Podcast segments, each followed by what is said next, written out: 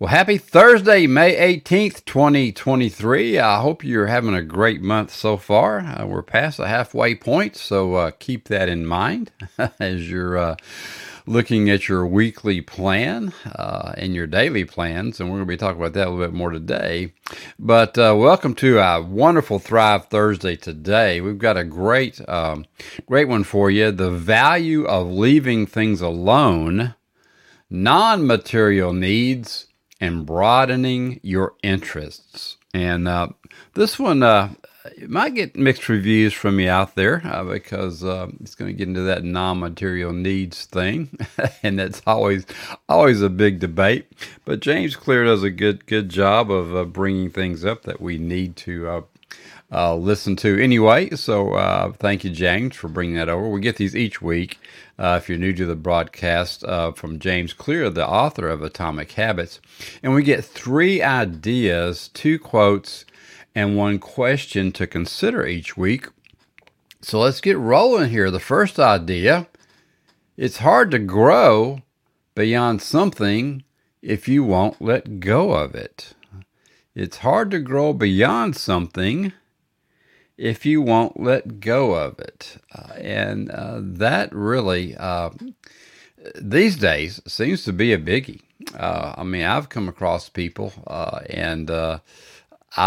weeks have passed and I'm like, what's up? I mean, every time I'm around you, you seem to be distracted or upset.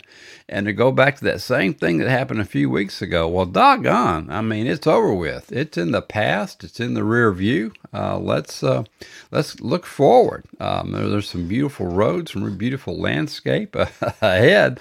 So let's get our head out of the rear view mirror and let's keep on going and just learn from whatever happened and use it as an educational experience. But you're never going to grow if you don't learn to let go. So if you want to grow, let go. All right. Number 2, broaden your interests. It's nice to have at least one surprising hobby or passion.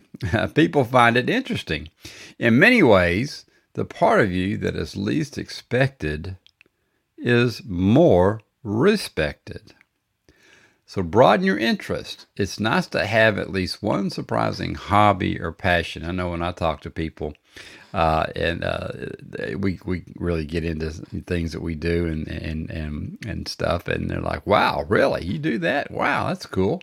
And it really does start open up new conversations, and does really. And in a lot of circles get more respect. So if the part of you that's least expected sometimes gets more respected. So get out there in these conversations and your networking events and things. Yeah, you just met someone, but go ahead and just open it up and see if you can get some different conversations going, because people really find it interesting, especially if you've got some unique interests and some hobbies out there and passions. All right, number 3, talent is rarely enough to assure victory, and bad luck is rarely enough to guarantee defeat. Do they influence the outcome? Of course, but your response will always sway the final tally. I was watching a little series by Kelsey Grammer on some of the American battles and things that have been going on. And this really comes to light with, kind of comes back and really makes this quote come alive, because a lot of times it wasn't talent that won the victories, and bad luck was rarely enough to guarantee defeat. It was just the fact that they came in and stuck to it and got it going, and what the response was to those situations. This just reminds me, a lot of you who've been around me know that one of my favorite equations is E+R=O. And I talked about dropped that a little bit on you on Monday in our weekly challenge. But for those of you who aren't familiar with that, it comes from Jack Canfield. Jack and I had done some things together, and the success principles, and I'm a Canfield certified trainer. But it stands for event plus response equals outcome. So it really isn't the event that determines what's going to happen. It is your response to the event that will determine the outcome. So it usually is how you react to things. And that's why it's so important to pre-plan. And when you're looking at things, what could go wrong? Not to be negative and not to curse things, but just be prepared and be ready for a detour, because your subconscious mind, remember, has this memory of all the things that didn't work out. It kind of negs out the conscious mind at every turn. So when you get to something that doesn't work out the way that you had initially planned, if you have a quick response to get around that, then the subconscious mind will go, okay, yeah, we did have that plan, I remember, and great job. And it'll put that in a memory bank. So next time you come across the situations, maybe the subconscious mind won't beat you up so much. But just remember that it's great to be talented, but it's rarely enough to assure the victory. And again, if you're down on your luck, that's rarely enough to guarantee defeat. Just get in there, look at the situation, and apply the proper response to that event. And I bet you'll come out with a much better outcome. All right. Got a little bit of Jack Canfield in here to do today as well. Cool. All right, well, how about a couple of quotes? The first one's from Jesuit priest and writer Baltasar Gracian on the value of leaving things alone.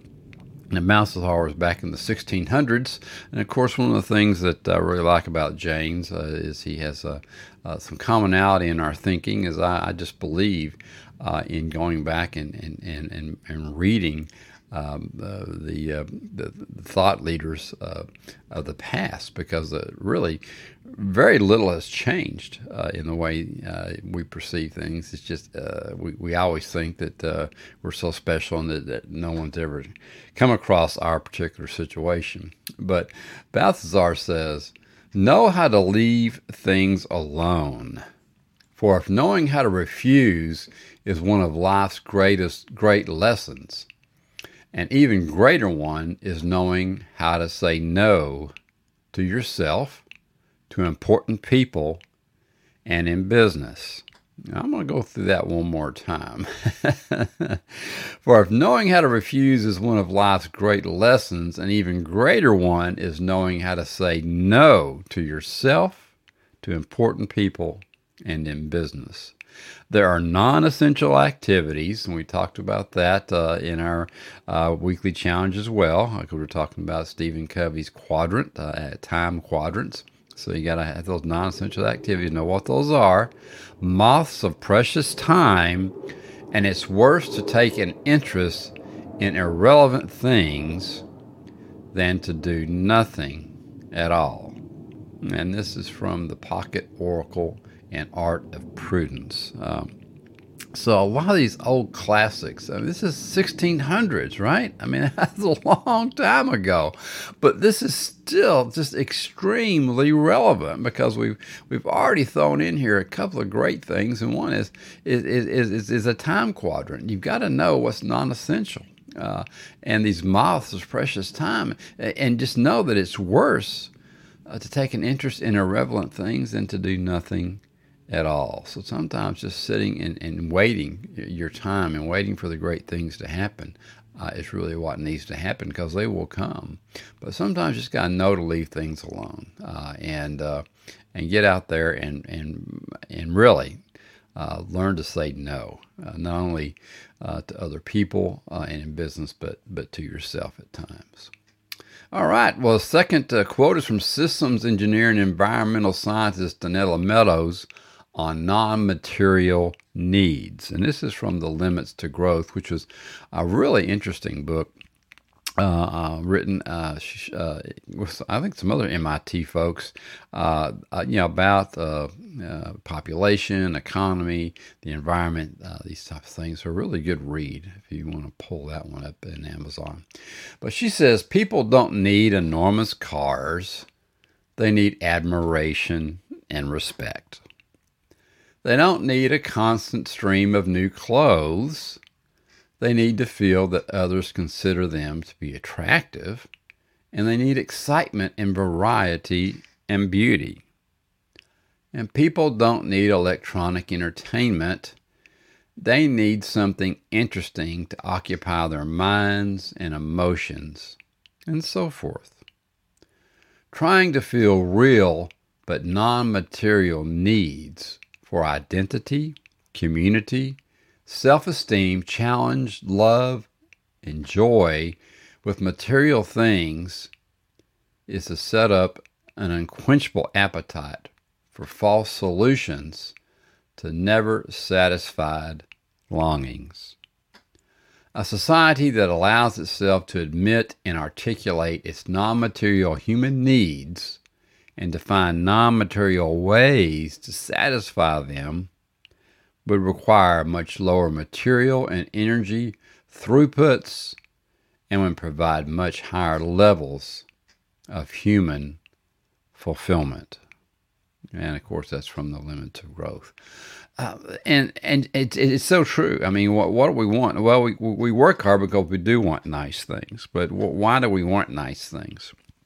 And one of the exercises that I do a lot, and I challenge you to do a lot, is just to assume that, hey, everything that you've built is taken away. Who are you? Is it game over? Or is it, hey, it's no big deal, we'll just do it again? Or, hey, I still got my family, I got the important things, and take account for those things, those gratitudes. And that's why we do daily gratitudes. That's why the first thing when you get up and get rolling and get things going, you sit down in your journal, is your gratitude. What are you grateful for that day? And a lot of times it isn't for the Bentley. It isn't for the SL. It isn't for the 81-foot yacht. It isn't for those things. It's for the people around you. It's for your family. It's for the people, the opportunity that you've had to help people. Those are the things that are really important. Now, am I saying you shouldn't have a great car? That's where we get into this massive debate. No, I'm not. I'll never say that. It's important to dream and have these things. If you want these things, you earn these things, get these things. I've always believed that, God didn't allow these things to be engineered and made just, for people that were nasty and mean. I mean, drug dealers shouldn't get everything. That's nice, right? The people that are out there working hard and doing the great things should get the nice things too. And you do want to feel good. And sometimes the clothing does that for you. We can't all be Steve Jobs and just, wear a black t-shirt and black pants every day or whatever it is his outfit was. But a lot of people do, just because they don't need. And the reason why he did it was he didn't need his brain to go off into what do I need to wear today. It just didn't need to be a part of his equation every day. He just made it easier to wear the same thing. Electronic entertainment. I use that just to sometimes just to settle down, to get the brain to settle down, because honestly, everything that's out there today is so just mind-numbing and really stupid that it really doesn't. It doesn't. Do anything to get you thinking. It just dulls your brain. And most things out there today that unfortunately that are made in Hollywood know that you're probably on your cell phone and checking your texts and replying to emails or doing something else while you're watching the show. So it's not going to be a really gripping script, because they know you're only going to catch a little bit of it. So they don't even try very hard anymore, it doesn't seem like. But look at this and consider again for your identity, community, self-esteem, challenge, love, and joy, what things do you really need, and what are really going to quench that appetite?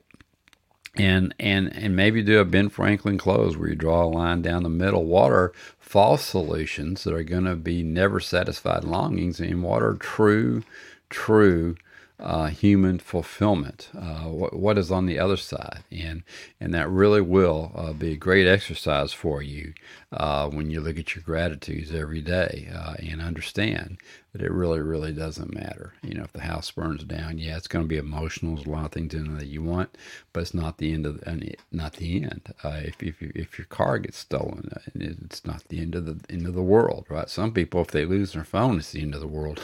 Well, let's go get you another one. You should have had it backed up anyway. But the bottom line is, let's start looking at non-material versus material and be sure that we're not just simply tied into that and just an indentured servant to all these pretty shiny things.